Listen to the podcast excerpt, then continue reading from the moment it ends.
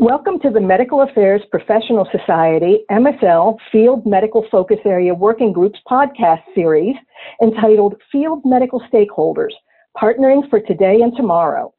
In this second podcast, we will discuss global product strategy. I'm Catherine Gann.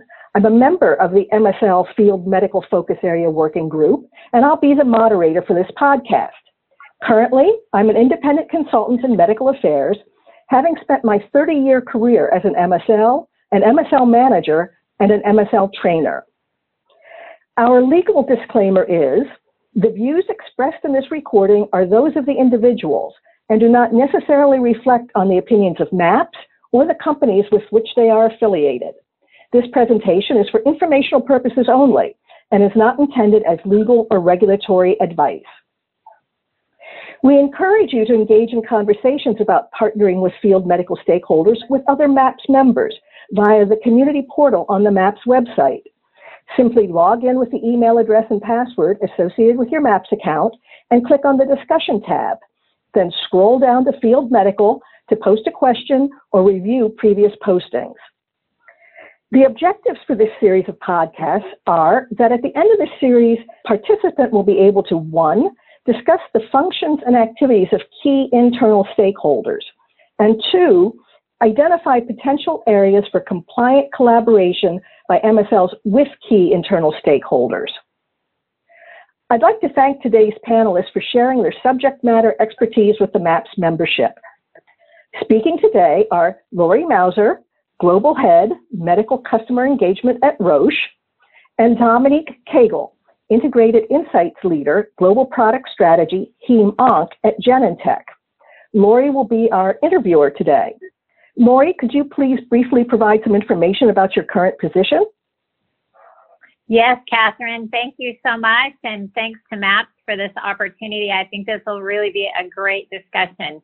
So, yeah, I work at Roche. I'm the uh, global head for medical customer engagement. And what that means is I'm responsible for our global medical information group, as well as all things related to uh, field medical and the various field medical roles that we have at Roche.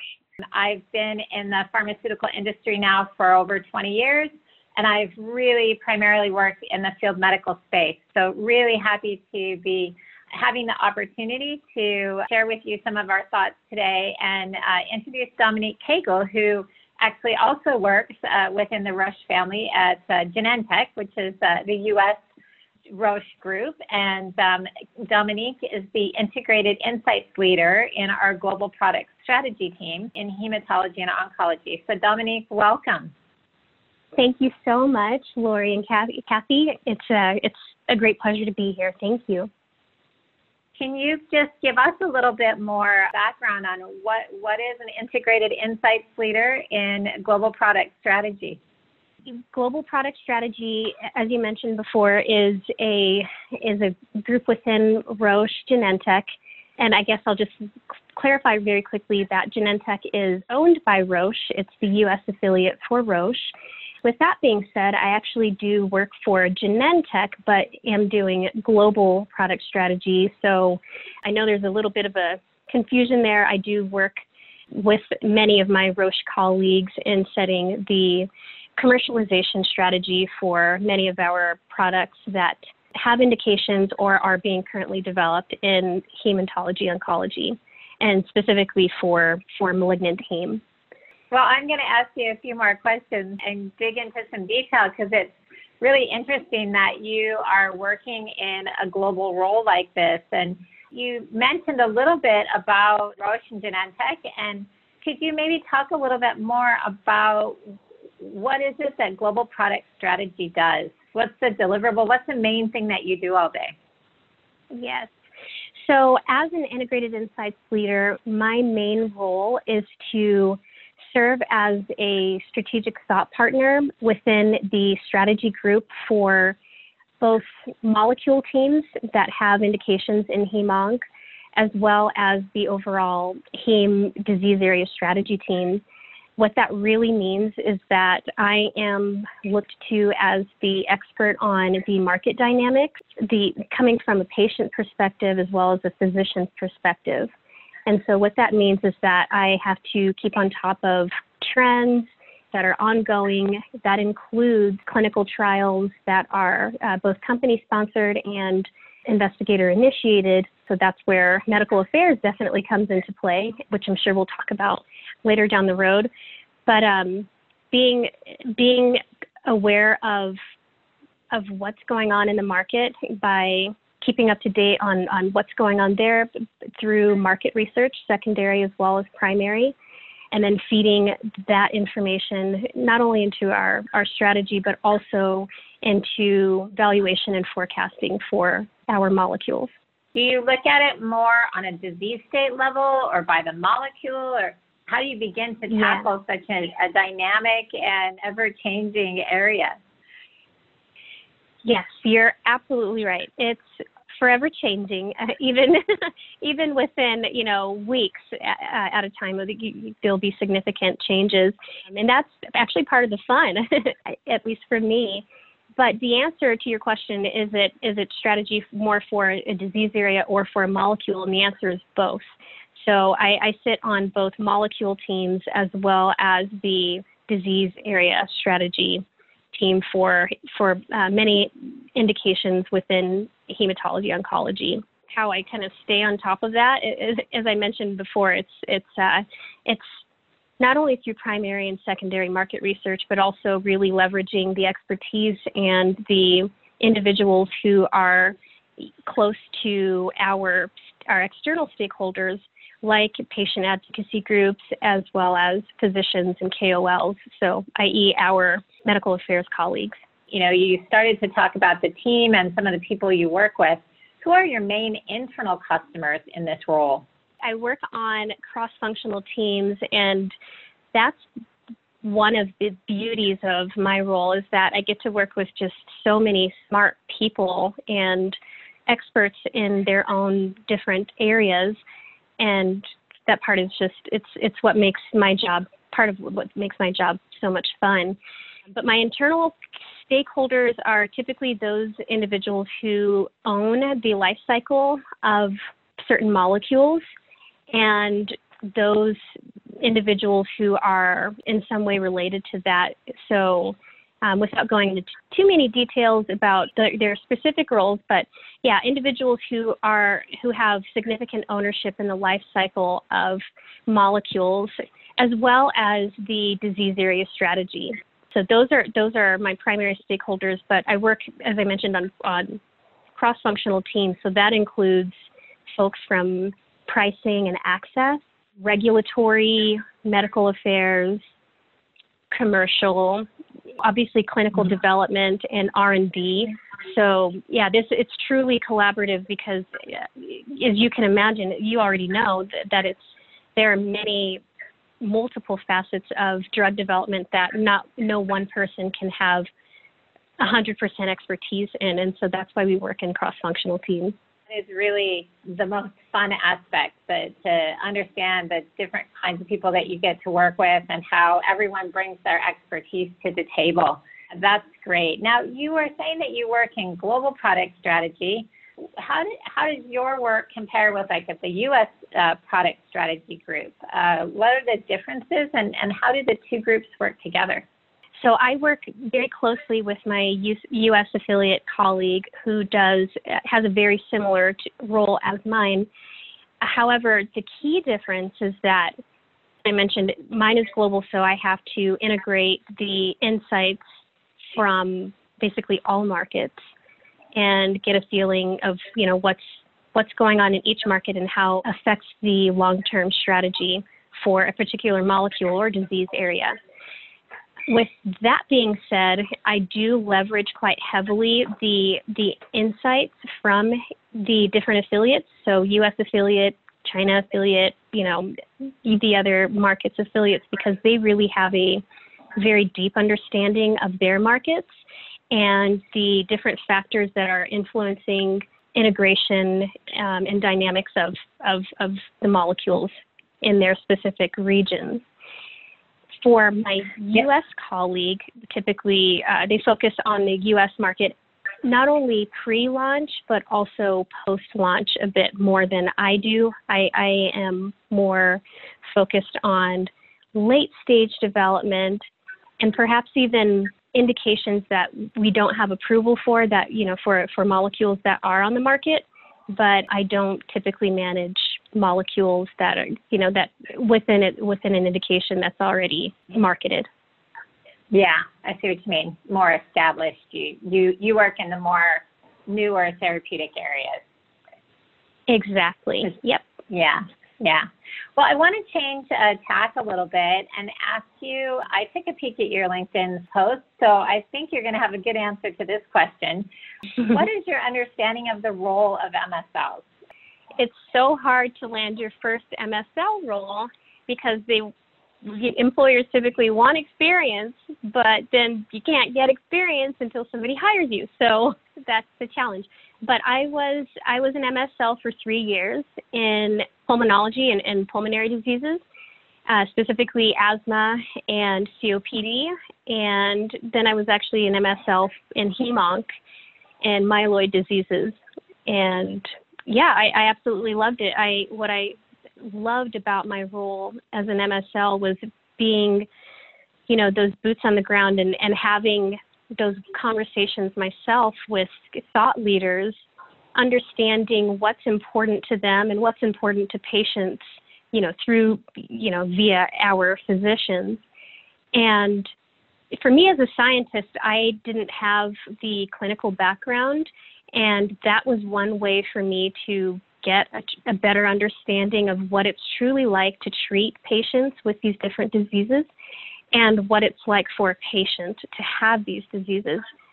So that was fulfilling for me. And then also, too, just having that knowing that I am instrumental in helping patients get on trial when they have no other treatment options. That for me yeah. was just amazing share with us a little bit how you then, in your current role, interact with uh, field medical partners and, and maybe some examples or best practices of, of how that's worked for you.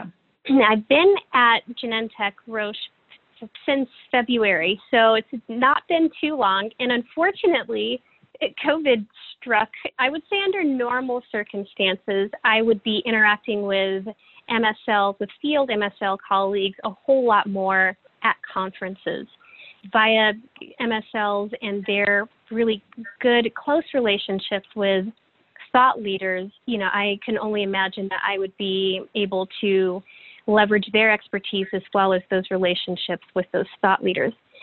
With that being said, I have had multiple interactions with field, excuse me, with our medical affairs colleagues who are at the US and global level, and also had the opportunity to see and use the insights that MSLs have provided themselves. And when I mean insights, I mean the insights reports that they've generated post conferences and post ad boards, as well as just insights that are collected on a daily basis through the interactions that the MSLs have. And so taking those insights and applying that knowledge into our strategy, both from a product development as well as a clinical development strategy. And when I say clinical development, I mean physicians' interest in in running studies and IISs or IITs, investigator-initiated trials, and whether or not it makes sense to keep those as IISs or make those larger, you know, into more uh, company-sponsored trials. Those are the ways that I have interacted with and and I say interacted with, but really using the you know the rich insights that MSLs have provided through their their knowledge and expertise and interactions with the external thought leaders. I think you probably bring a lot of that perspective to some of your other colleagues who maybe haven't had as much exposure to the field medical or medical affairs roles. So I think having that background, I'm assuming, is really helping you also in your current role. In fact, you hit the nail on the head. That was my selling point in my role today, just because I uh, come from a non traditional background compared to many of my other colleagues who are in global product strategy. Yeah, being able to leverage the information and the relationships that I have, you know, developed in the past with our external thought leaders has uh, was definitely a way to say, hey, you know, I can provide another perspective in you know in our day-to-day strategy um, that will also be useful. Second time you were able to leverage not having a job in an area and and being able to take a first step into a new role without having necessarily the the, the typical background. So maybe you can tell us, you know, what led you to make that change and what your career path was to move from being an MSL to working in product strategy and, and how you made that turn. I was in a similar role. However, it was not in pharma. It was, but our customers were pharmaceutical and biotech companies.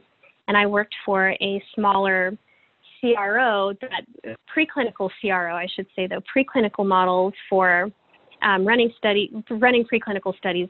I had done market research and was a part of the had been on cross-functional business development teams, but I wanted to again kind of have a have a greater impact on patient care that was more tangible to me and, and, and something that I could see and demonstrate in my lifetime attracted to the MSL role for that reason because, as I mentioned before, I had never really had contact with patients, and as an MSL, you don't really either. But you are you leverage the KOL who obviously has much experience and truly learn what's important to them. So that's what attracted me to the MSL role in the first place. And then once I was um, an MSL for three years, I actually went to business school I graduated from business school in June with my um, MBA in finance, and I wanted to leverage not only the information, the, the valuable information that we that we as MSLs get from KOLs, be able to bridge, I guess, different perspectives when you think about the external thought leader community and patients, and then a business like a pharmaceutical company where they are trying to make more medications for for patients um, to help them feel better. And so, kind of rounding out that that um, the ability to provide the clinical and scientific perspective, but also understand it from the business lens. That was mm-hmm. kind of my goal for going into global product strategy. I really admire you for thinking about what it is you wanted to do and then figuring out how to, to leverage your skills and then also learn what you needed to learn to get there. So thank you so much, Dominique, for sharing your story with us. And I think, you know, my my takeaways are that you really like your job because you get to interact with so many different types of roles and, and jobs within a global product strategy and within our company in total and and that you've really been able to leverage your expertise as an MSL and bring that to your new role. So thank you so much for sharing that with us. Thank you so much, Lori. It's been it's been a pleasure. Thank you. And I just want to echo Lori and actually thank both Lori and Dominique for participating today. I found Dominique's discussion about how global product strategy works with U.S. product strategy, how they interconnect, very interesting. And also the fact that Dominique was able to take her experience on the medical side of an organization and now use that on the commercial side of an organization. So as we say, all skills are transferable. And I think that was very valuable for people to hear. So, in line with our learning objectives, I think, or I hope, that everyone now has a better understanding of the role and function of global product strategy and also how MSLs may compliantly interact with that team. And certainly, hearing how Dominique has structured her career and using her MSL skills to build her career was of great value. This has been the second podcast in a series on the topic of field medical stakeholders partnering for today and tomorrow. If you're a MAPS member, thank you for your support of MAPS. If you're not yet a MAPS member and would like access to additional resources in this area, please visit the MAPS website to explore joining. That website is medicalaffairs.org forward slash membership. This concludes the podcast.